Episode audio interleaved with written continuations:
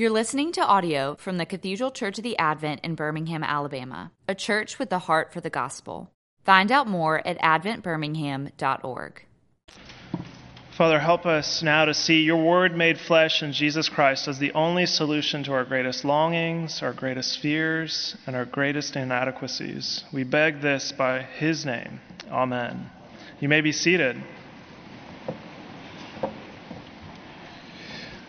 Last summer, uh, this was in the news a little bit in Alabama. There was a woman named Lisa Theris who went missing in the woods outside of Montgomery and Bullock County. Did any of you remember this? Um, she uh, was missing for over three weeks, like 25 days, um, in, a, in a part of the world that, I mean, isn't terribly remote, but she's legally blind, and somehow she lost her glasses, and uh, she can't remember how she ended up in the woods. Uh, she was totally naked. She can't remember how she lost her clothes. Uh, she remembers vaguely being with two men beforehand uh, and doesn't entirely, didn't entirely know uh, the whole story, but ended up after three weeks on a country road, and a woman found her, and she's covered with sores from bug bites and sunburns, and you know hadn't bathed in uh, three weeks, so she was terribly dirty. Um, and there's a lot of speculation about the story still and, and what really happened. A lot of the details from her side don't entirely add up, um, and some people are sort of dubious about what happened. Uh, but a few things are clear about this story. Lisa Theris was certainly in the woods the whole time. Uh, she lost 40 pounds and nearly died from starvation and dehydration, and she had the wounds from all the bug bites uh, to prove it. And she, uh, the, the police believe that she and the two men that she was with were probably on drugs at the time. Actually, the two guys ended up getting arrested for murdering her, and they thought that they had killed her. they were so confused, they didn't even know that they didn't kill her. So there's all this, you know, going on around the story. Um, whatever happened, uh, Lisa Theris found herself in the woods of central Alabama, naked and afraid, disoriented, and unable to see clearly uh, because she's blind, nearly blind, and didn't have her glasses, and unclear about reality, and in need of help to get out. She needed the woman who found her to give her a ride uh, to a hospital um, so that she could barely uh, live. Our final reading tonight, we have tons of readings, and I can't talk about all of them, but our final reading tonight was from the beginning of the first letter of John. Not to be confused with John's Gospel, chapter 1, but this is 1 John, uh, 1 John, the first letter of John. And in, his reading, in this reading, uh, John describes the spiritual state of many people as being comparable with what Lisa Theris experienced in the wilderness. They're lost in the wilderness, or as John puts it, they're walking in darkness. They're walking in darkness and cannot see clearly. Uh, like Lisa, who's legally blind, they can kind of sort of make out reality, but it's distorted. It's not entirely clear. They cannot make sense of ultimate reality clearly. Therefore, they're misled and worse yet, they often mislead others. This is the sort of proverbial the blind leading the blind. This is what John's talking about here. And this is actually the reason why John wrote the letter. That some people in the church are being misled by those who are in the dark. That some of the people who can't see clearly seem to be misleading others in the church. The people in the church are being drawn back out of the clearing into the woods, into the dark. Uh, the full nature of the teachings of the people who are misleading is not entirely clear, but we can make out some of the details from the clues in uh, John's letter, getting glimpses. Uh, one of their uh, misleading teachings seems to be about the concept of sin, S I N, sin. Uh, later in chapter 1, John will say, If we say we have no sin, we deceive ourselves, and the truth is not in us. And this is why our passage that we had uh, read today ends with the concept of sin. Well, what exactly is sin? What exactly are we talking about when we talk about sin? I'm sure that you've uh, heard this word used. Maybe you use it yourself. And many of us uh, in the 21st century don't like this word. uh, because it seems to be overly negative.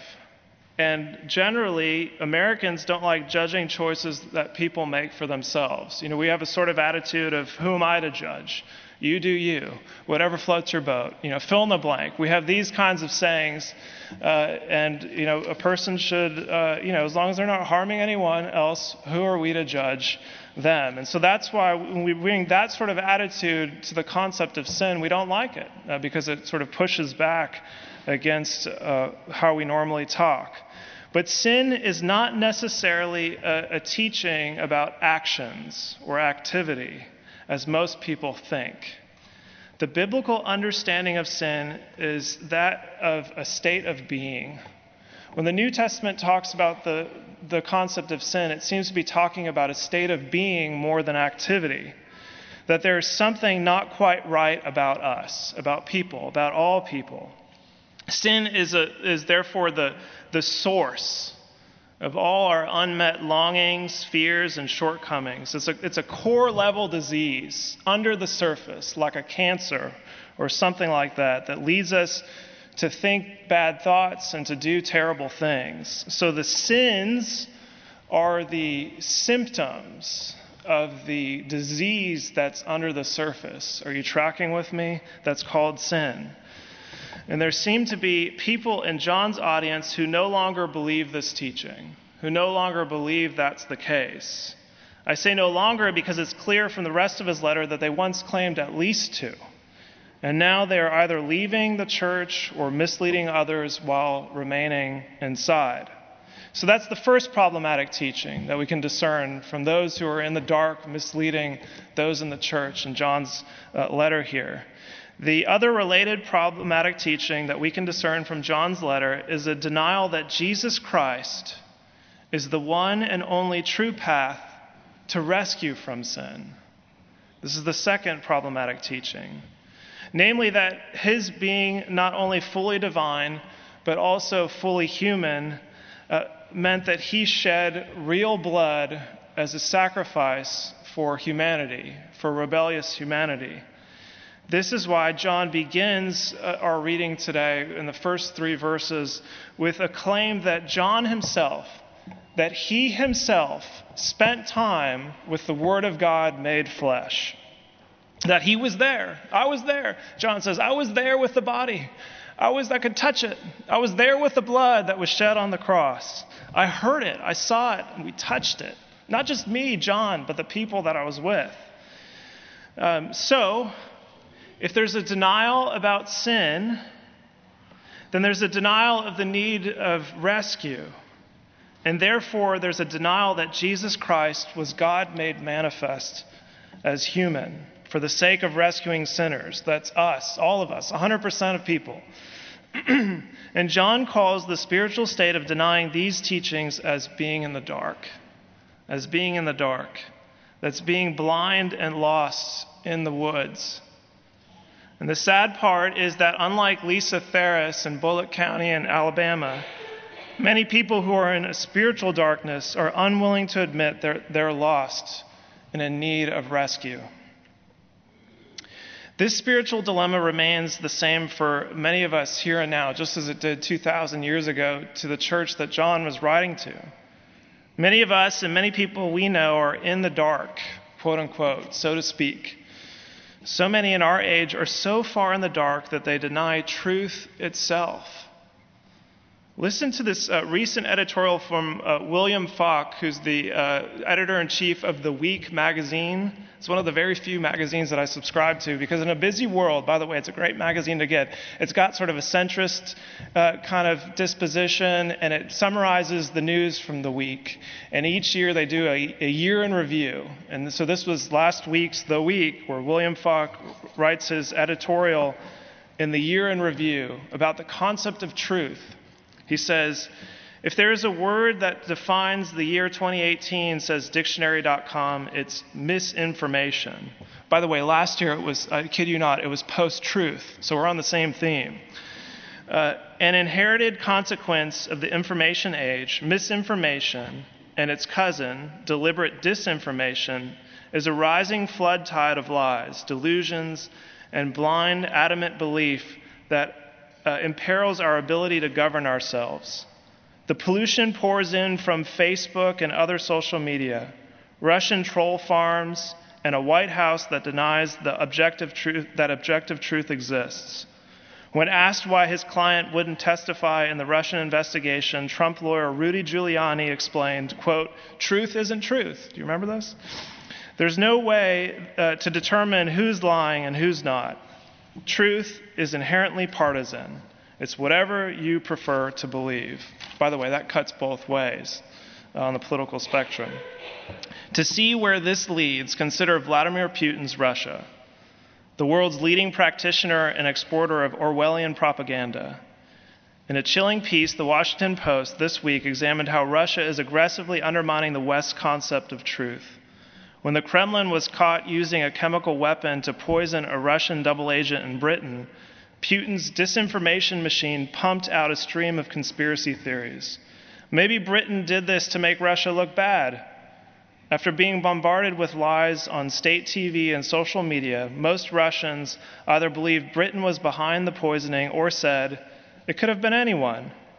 The goal of such propaganda, experts told the Post, is to create doubt about the obvious, to flood the zone with so many alternative explanations that people being, uh, begin giving up on the facts. Sound familiar? This may be foolishly optimistic, but my wish for 2019 is that the word of the year will be truth. I bet at some level you can relate to what William Falk is saying here that we live in a disorienting age of confusion about what is actually true, that the marketplace of idea is flooded with competing claims that's because we're subjected intentionally to misleading information. And most misleading, perhaps, of all, is the idea uh, that there's no such thing as truth. I feel the disorientation myself. Most of my life has been spent feeling like I'm in a sort of tailspin. Things just weren't right, no matter how, you know, quote unquote, happy I thought I was or no matter how well th- things seem to be going. I might have smiled, and when someone asked, I said I was fine to put up a front that uh, everything was going okay. But in my private thoughts, I felt completely lost and like a dishonest fraud. And like, by the way, everybody else had it figured out but me. Meanwhile, the solution had been staring me right in the face all of my life. And it was simple almost too simple. So simple that it become a sort of washed up cliche.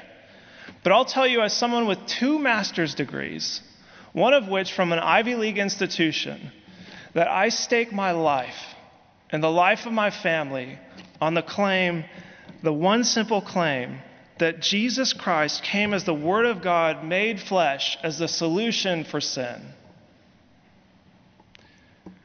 Taylor Swift has a song that she came out with a few years ago on her album 1989 with, that makes a great catchphrase for what I'm talking about here. She says, Are we out of the woods yet? Are we out of the woods yet? Are we in the clear yet? Are we in the clear yet? Good. Are we out of the woods yet? Are we out of the woods yet? Are we out of the woods yet? Are we in the clear yet? Are we in the clear yet? Good. I invite you tonight, like Lisa Theris, to come out of the woods and into the clear to come out of the darkness and into the light where truth is seen clearly, to acknowledge that life is not the way that it should be, that there is more to life, and that you're in need of help from someone else. In this case, ultimately, God Himself. To acknowledge that without the intervention of Jesus Christ, you are spiritually blind and lost. This is the ultimate meaning behind the Christmas story. This is the ultimate meaning behind the Christmas story. Not ending in the manger, but on the cross and at his resurrection.